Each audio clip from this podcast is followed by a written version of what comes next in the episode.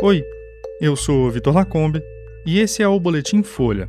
Hoje é sexta-feira, dia 19 de janeiro de 2024.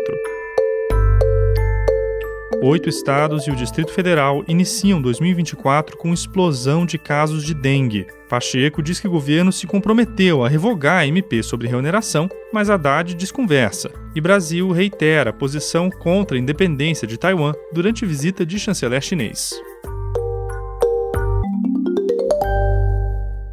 Oito estados e o Distrito Federal iniciaram 2024 com fortes aumentos nos casos de dengue, que no mínimo dobraram em comparação ao mesmo período do ano passado. É o que mostra uma análise da Folha com dados do Ministério da Saúde. Os números são mais alarmantes no sul do país, onde foram contabilizados mais de 10 mil diagnósticos nas duas primeiras semanas do ano, somando os registros do Paraná, em Santa Catarina e no Rio Grande do Sul. No mesmo período de 2023, os dados apontam pouco mais de mil pessoas infectadas na região. A alta ocorrência no Sul e em outros estados populosos, como o Rio de Janeiro e Minas Gerais, levou a um aumento geral de 105% no país. A soma de casos no território nacional disparou de 27 mil para 55 mil na primeira quinzena de janeiro. A previsão é de um número de casos recorde no país em 2024. As estimativas divulgadas em dezembro pelo Ministério da Saúde e pela Fiocruz são de entre 1,7 e 5 milhões de diagnósticos. Ano passado, foram 1,66 milhão de casos, com 1.094 mortes. Segundo especialistas, o aumento está associado a vários fatores que favorecem a proliferação do mosquito Aedes aegypti, principalmente a intensidade do calor e das chuvas no país, além do ressurgimento de sorotipos do vírus. O governo planeja começar a vacinação de crianças e adolescentes de 6 a 16 anos no mês que vem. Atualmente, o Ministério da Saúde tem 5 milhões de doses para isso, o que permite imunizar só 2 milhões e meio de pessoas.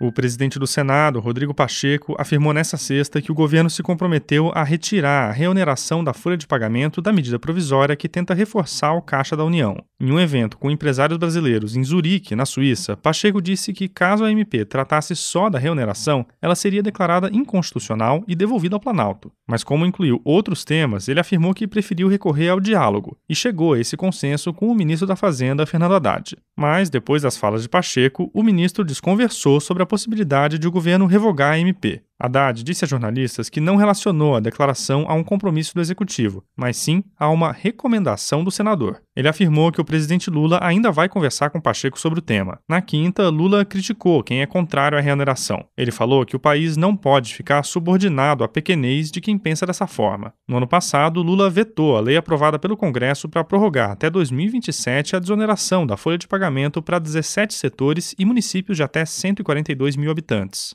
mas o Congresso derrubou o veto e o governo apresentou, no fim de dezembro, uma MP para reonerar os setores gradualmente. A desoneração foi criada em 2011 e prorrogada desde então e permite que empresas paguem alíquotas de 1 a 4,5% sobre a receita bruta, em vez de 20% sobre a folha de salários para a Previdência.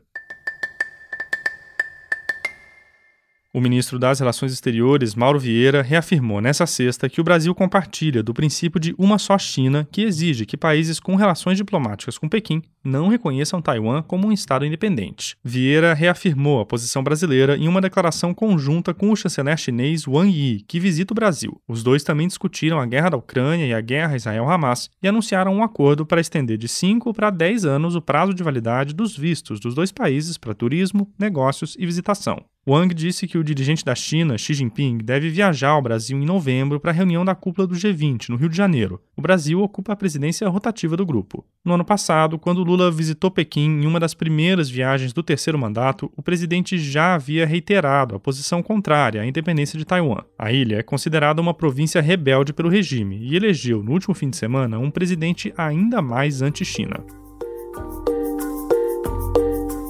Esse foi o Boletim Folha, que é publicado de segunda a sexta, duas vezes por dia, de manhã cedinho e no final da tarde. A produção é de Daniel Castro e Lara Moalen e a edição de som é do Rafael Conkle. Essas e outras notícias você encontra em folha.com. Até mais e bom fim de semana.